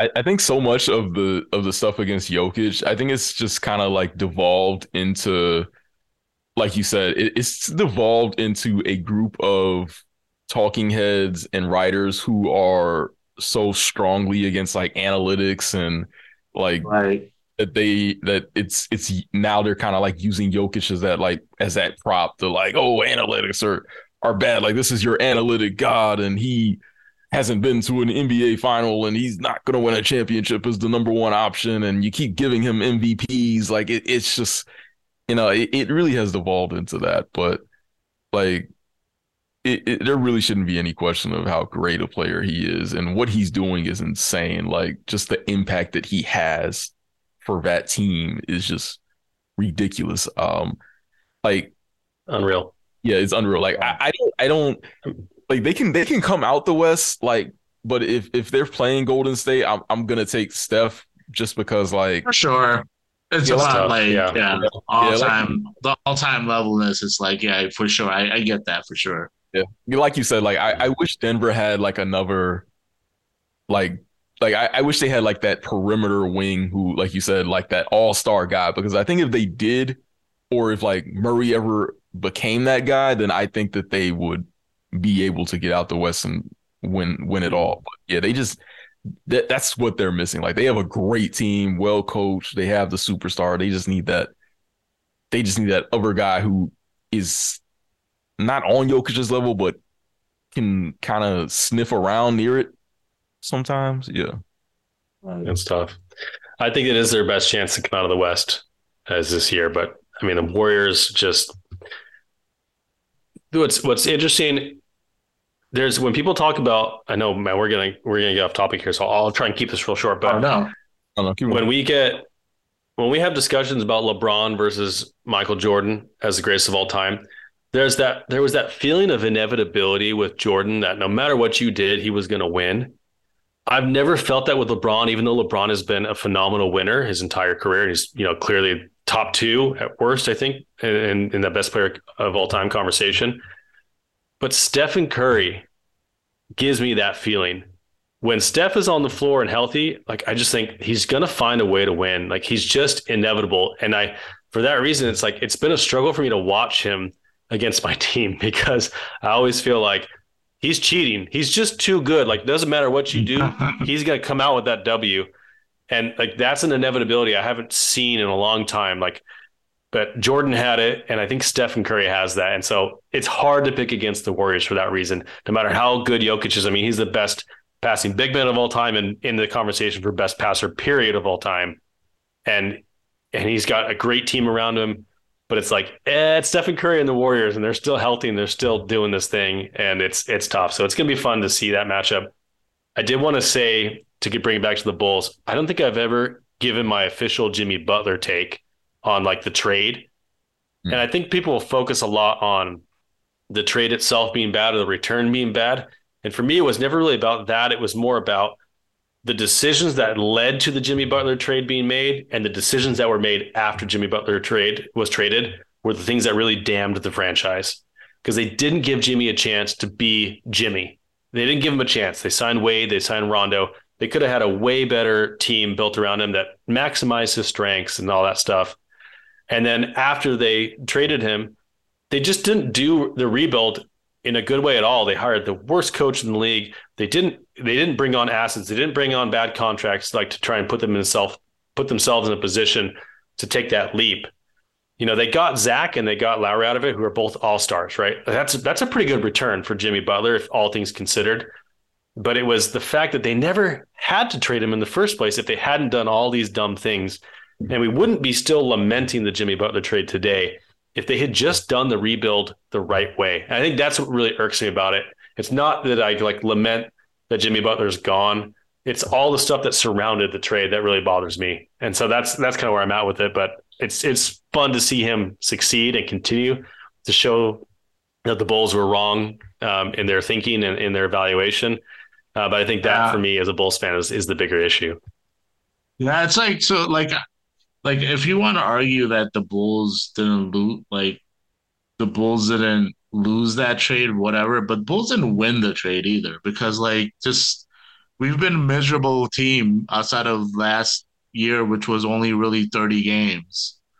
So like, I don't know, like, I just think the Jimmy, and I also felt like the Bull, like the Garpax never really gave an honest effort to build around Jimmy either. Like, you know, you had, they would say, oh, we're going to get younger and more athletic, and then they go out and get Wade and Rondo. And kind of Jimmy wanted to go get Wade too. Like, he, after the fact, I think it was like when Jimmy said, uh, uh, Jimmy said that, you know, he wants to, uh, you know, recruit, like, or like when Garpax went and talked to D-Wade, he went and recruited D-Wade too. But it was whatever. I don't want to get into these long, uh, uh, but yeah, let, Yeah, that's that's all I got there.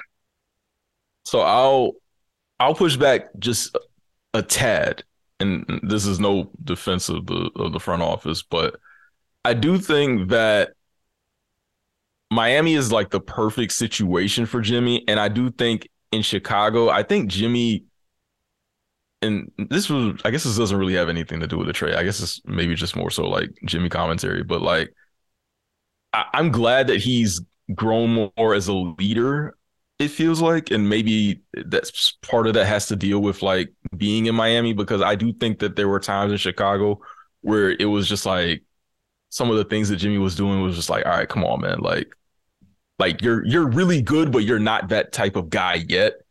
And like it, it was like, as a fan, it was just kind of like, you know, whatever. But I think going back to what Kris was saying, that when you look at that trade, a lot of it is, and we all know like the the old quote, organizations win championships, and just the organization culture was just awful. Like the Bulls have been so anti-player for the longest, and I think it really showed up big with how they handled Jimmy Butler in that situation.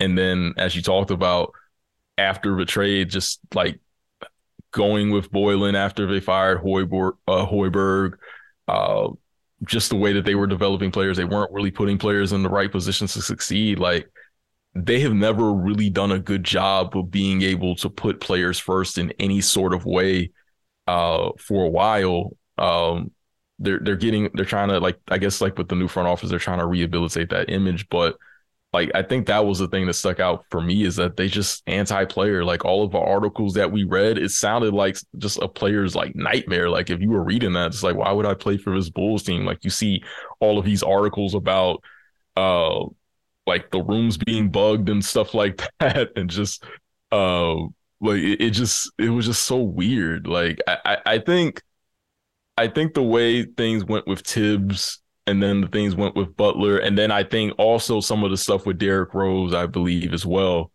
Like, all of that was just ugly in terms of, like, the perception of his team. And, like, that leaks out into how they were handling this team under Butler and after the trade. So um, the trade itself, like, it is what it is. Like, they did end up getting some good players, but um, I, I don't know if the Bulls – I, I don't know if the Bulls ever really learned, like, the core the core issues of what went wrong from that. Like, I don't think they ever really took accountability from all of that, at least the old regime. And I don't think ownership really took accountability either with all of that. one hundred percent. Don't disagree at all. Yeah. Yeah. But, hey, it, Salim, you, you got a good victory lap, man. I can still, I can still hear you running. I'm man. vindicated. I've been, I'm vindicated. I've been vindicated. I have been vindicated. Yeah, no, he, uh, the the Jimmy, but is the is Jimmy Butler a Hall of Famer? Uh, conversation is uh, that's uh, starting to look pretty one sided right now. He, he is one hundred percent. He's gonna get in. He is, but uh, no, that that wraps up today's show. Uh, Kris, thank you for joining us today, man. This was great. We went. We went pretty long of it with the, with all this. Like, we were getting a lot of thoughts. Like, you really did unload on all things Bulls. But again, we always appreciate that when you're on the show, that you were able to just, like, unload with all all of your opinions on this team and just really give us some great insight and information and some great scouting on what this team is doing. So let let our listeners know what you got going on, what you're working on, if you got any final thoughts before we wrap up. Yeah, I appreciate you guys. It's been cathartic to just be able to chat for, if, you know, a little bit of time here about the Bulls and the many problems, the many, the many issues. And um, we'll see what happens. We'll see what happens, but it's, it's going to be fascinating for sure. This team never fails to disappoint uh, or at least intrigue. um, you guys can follow me at K L A Hoops on Twitter. I, I've, my presence has been a little bit more muted recently the last few months. Uh, you guys can also follow Switch Theory at Switch Theory. We've got a lot of stuff going on, a lot of really, really talented people at Switch Theory that we're trying to promote their work and, and show that there's a lot of good analysis and in-depth analysis about different teams across the league, different players. The draft, you guys could check out our, our uh, N B A draft guide. Um, it's, you know, if you type it in, it'll, it'll be one of the first couple of, of hits on Google. A lot of the stuff I'm doing with it is behind the scenes and not really public facing right now, but we got a lot of stuff in the works, and I'm hoping to put out one or two written pieces um, in the next few months here that I've been working on for who knows how long, but uh, I've been distracted, unfortunately. But so, yeah, you can follow me there. And once again, thanks you guys for having me on, and uh, we'll do it again. Appreciate you. Right. Yeah. Support Switch Theory. We love the the draft interface is amazing. I've seen it, like, posted, like, on just, like, different websites, and a lot of people just giving some really great feedback on it. So uh like, props to what you and Lero have been doing over there with uh, Switch Theory. It's a fantastic website. Y'all are doing some great things. Uh Salim, you got any final thoughts before we wrap up? Yeah, I mean, just thanks to Kris for joining us. Obviously, it's always great to get his thoughts. Um, you know, it's been it's been uh missing for as far as his Bulls thoughts this season, because he obviously busy with Switch Theory and then just busy with other stuff in general.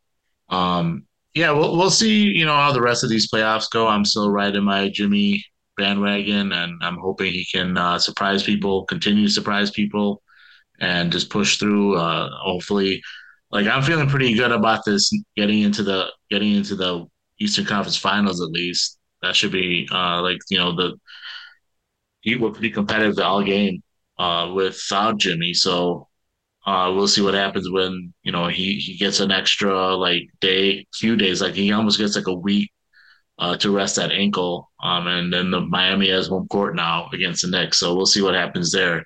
But, yeah, and then, like I said, we'll see what happens with the Bulls as we get into the offseason, and then two weeks is the draft lottery. Maybe they get lucky as hell and, and can get into that top four. We'll see what happens. Oh, yeah, we're definitely getting Victor. Uh, we're definitely getting Wemby, man. Yeah, hopefully. it's, a, it's a lock at this point. Uh, I hope so. Oh, man. But uh, that that concludes today's Bulls Gold. As always, you can catch our past shows on the Barroom Network, wherever you get your uh, wherever you get your podcast. Thank you again to Kris Amundson for dropping by, as always.